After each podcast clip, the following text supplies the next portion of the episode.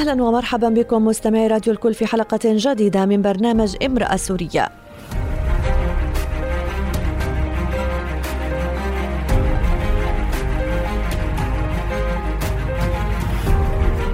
امرأة سورية برنامج يأتيكم كل أسبوع على هوا راديو الكل. نناقش فيه قضايا ومواضيع تهم المرأة السورية لنتعرف على أبرز التحديات والمشاكل التي تواجهها وكيف لها أن تأخذ دورها الأساسي. في المجتمع.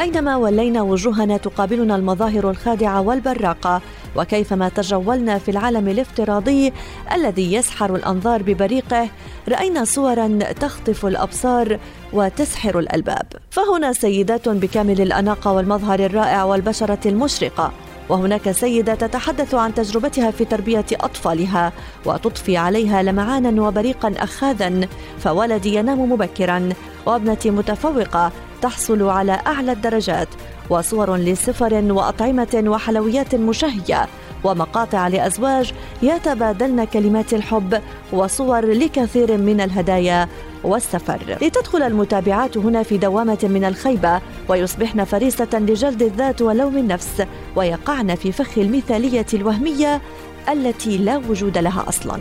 فتنظر إحدانا إلى المرآة باشمئزاز فأنا لا أملك وقتا لأهتم بمظهري وأكون كما يقال على سنجة عشرة طوال الوقت. ولدي المراهق خارج عن السيطرة وابنتي لا تحفظ جدول الضرب وهي ضعيفة في الإملاء.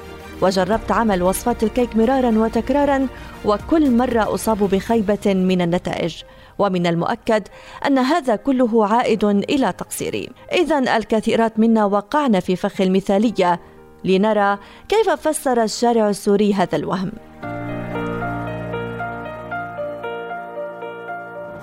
هلا موضوع المثالية الافتراضية ما كتير بقتنع فيها. خصوصا على وسائل التواصل الاجتماعي. يعني معظم النساء بتظهر الجانب الإيجابي دايما تخفي السلبي عن متابعينا.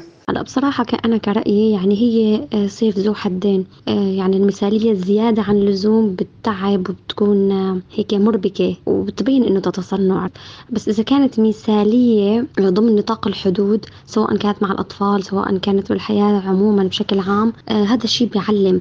هلأ برأيي هاي الظاهرة طبعا ظاهرة غير جيدة بالنسبة للمجتمع الإسلامي وسيئة من الناحية الاقتصادية. والاجتماعية وبالتعامل مع الأقارب والأصدقاء.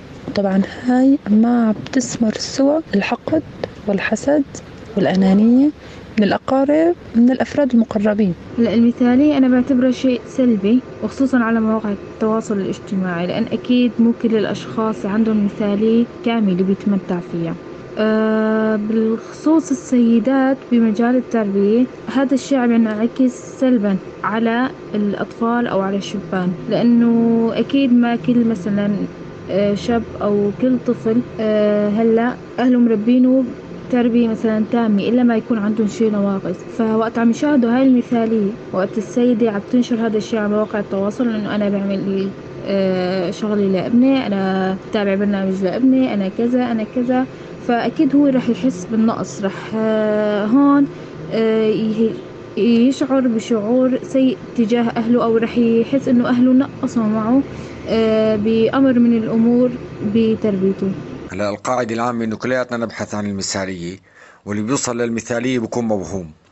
اليوم بوسائل التواصل الاجتماعي من خلف الشاشة فينك تدعي أي شيء؟ فينك تدعي إنك عالم دين عالم فيزياء رياضيات عظيم.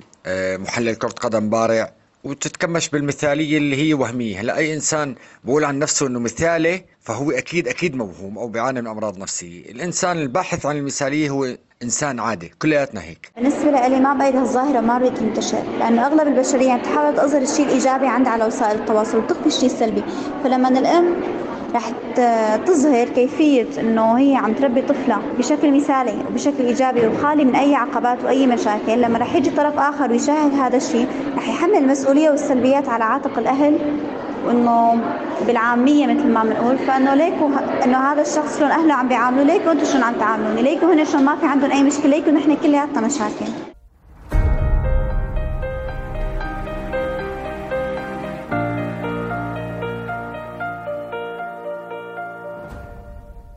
كما استمعنا وهم المثالية بلغ بالبعض مبلغ التصنع والزيف فالكثير يظهر الجوانب الإيجابية ويغفل السلبيات كما أنها في كثير من الأحيان تغذي الحسد وتضعف ثقة الأشخاص بأنفسهم وتشعر البعض بالنقص وهي وجه من وجوه المباهاة.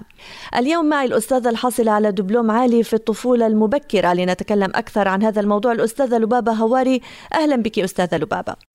أهلا وسهلا حياكم الله.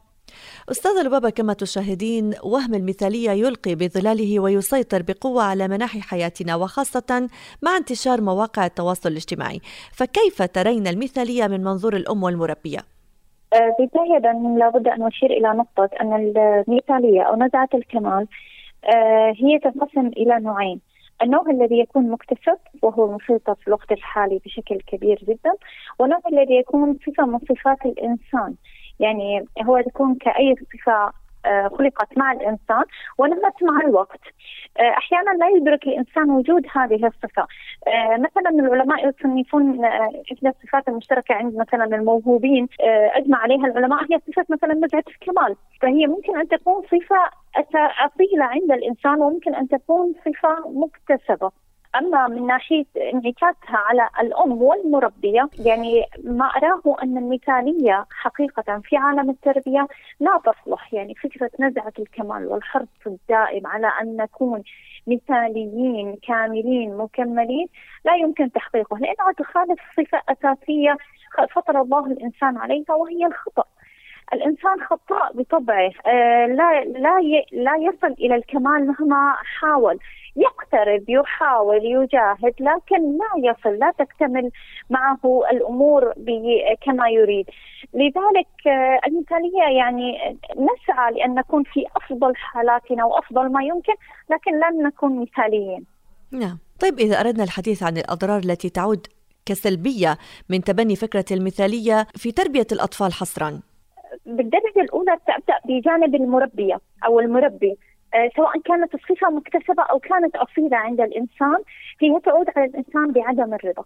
يعني مهما حقق من نتائج هناك عدم رضا عن هذه النتائج لأن هناك نزعة كمال فهو دائما هناك نظرة للأعلى، هناك نظرة لما هو أفضل أو لما عند الآخر أو لمن استطاع تحقيق نتائج أفضل فهناك صراع وعدم رضا عن الذات بشكل دائم مما يولد عنه جلب للذات. آه عدم الرضا يولد عنه آه ملامه للنفس آه، قصرت في هذا الجانب. كان يجب أن أفعل أكثر. كان لو أنني فعلت لكان. ومن ومن هذه عبارات اللوم التي تحيط الإنسان بحاله من السلبية. فهي في الحقيقة تثبط عزيمة الإنسان أكثر من أن تدفعه للأمام وللاستمرارية. لأن يعني وقوع الإنسان في دائرة عدم الرضا تجعله باستمرار آه، غير يعني لا لا يصل إلى مرحلة الهدوء مع النفس. الرضا يجعل الإنسان مثلا إيجابي يقبل بما لديه يطمح للمزيد. لكن عدم الرضا يجعله على النقيض تماما. فمن ناحية المربية تكون هذه الأضرار يعني فكرة عدم الرضا فكرة سيئة جدا. مهما بذلت مهما فعلت مهما قدم أطفالها هي لا ترضى بالنتائج. نعم. إذا هي تولد حالة من عدم الرضا كما تفضلتي هذا فيما يتعلق بالمربية. كيف يمكن أن نؤذي أطفالنا عندما نمارس عليهم هذا الضغط؟ تنعكس الأمر يعني عندما تكون الأم غير راضية عن تصرفات الإبن أو عن المجهود الذي يقدمه أو عن أي نتيجة تأتي من قبله ينعكس على تصرفها. هذا التصرف الذي يظهر في ملامح الأم أو في كلامها أو في أو آه، انفعالاتها أو أي حالة تقوم بها آه، تشعر الطفل بالذنب. يعني يتولد عند الطفل شعور بالذنب بأنه آه، يحاول أن يقدم شيء لكنه آه، يضع الأم تحت عدم الرضا أو لا تكون نتيجته مرضية للأم. فيشعر دائما بالتقصير وعدم آه، ويشعر شعور بالذنب عالي ويزداد ويتضاعف الأمر عنده يشكل ضغط نفسي عالي. آه هذا ليس يعني هذا ليس مجرد كلام هذا من حالات يعني من حالات نراها في المدارس نراها من خلال التعامل مع الأطفال. الطفل الذي لا يصل مثلا نتعرض كثيرا لفكرة إنه الطفل لا يحصل على درجة كاملة بالامتحان. آه فيبكي كأنه اقترف ذنب عظيم. نحاول مواساته بأن مثلا تسعة مثل العشرة يعني لن تفرق كثيرا. فيكون الرد مثلا بأن الأهل لا يرضون بهذه الدرجة فهو يشعر بالذات بهذا التقصير مع أن درجته تعتبر درجة عالية درجة مناسبة لمجهوده ودرجة يعني بذل معها أقصى ما يمكن. فيوقع الطفل بشعور بالذنب دائما أنه لا يستطيع إرضاء أهله. يشعر بأن مجهوده غير مقدر. يعني مهما بذل من جهد هناك هناك دائما نقص عنده. ف يعني يقع الطفل في هذه الدائرة. دائرة الشعور بالذنب وهي دائرة يعني دائرة سلبية أيضا. يعني لا تجعله يندفع لأقصى ما يمكن فعله. وان وإن اندفع يكون دافعه فقط هو إرضاء الأهل وليس دافع ذاتي متعلق برغبته مثلا بالوصول لأمر معين. نعم إذا هي دائرة مغلقة يمكن أن نغلقها على نفسنا وعلى أبنائنا أشرت أستاذ ربابة إلى أن النزعة إلى الكمال هي أصيلة ولكن كيف لعبت مواقع التواصل الاجتماعي دورا في تفشي وهم المثالية؟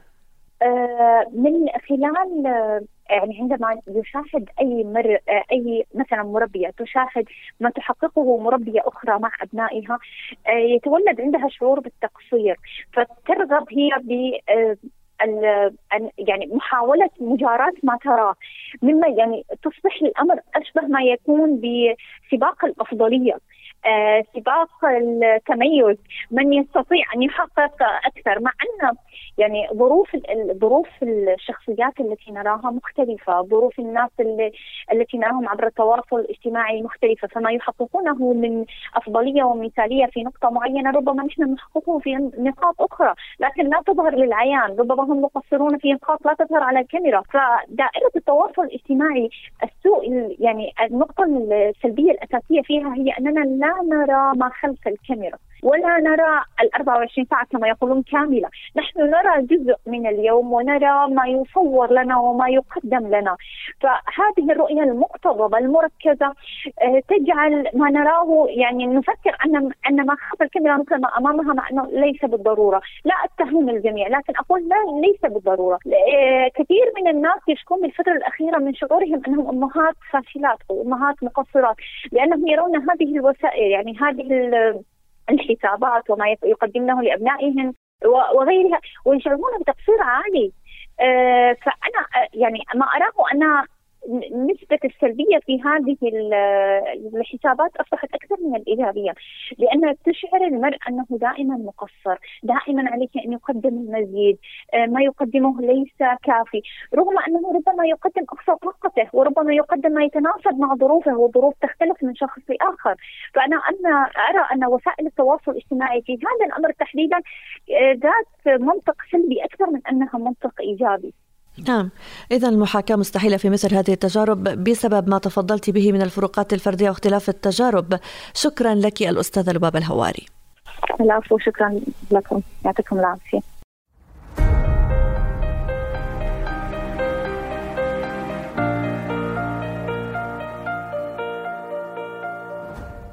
إذا سيدتي لست مطالبة بأن تكوني مثالية وتتكلفين ما لا تطيقين لإظهار نفسك بصورة مثالية أمام الآخرين. الحل يكمن في النظر بمرآة الواقع، فأنا سيدة وأم وقبل ذلك إنسانة، يصيبني الكسل والنشاط، أفرح وأحزن، أكسل وأنشط، قادرة على الاهتمام بأطفالي وقتا وعاجزة في أوقات أخرى. يمكن أن أفشل في تحضير وصفة سهلة، ويمكن أن أزيد الملح للطبخة.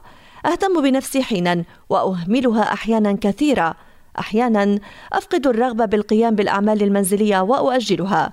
أرفع صوتي حينا لسبب تافه وأفاجأ بنفسي أتحمل موقفا وأضبط نفسي في موقف كنت أحسب أني لن أتمالك نفسي فيه. طفلي يأتي بدرجة كاملة حينا ويخفق أحيانا أخرى.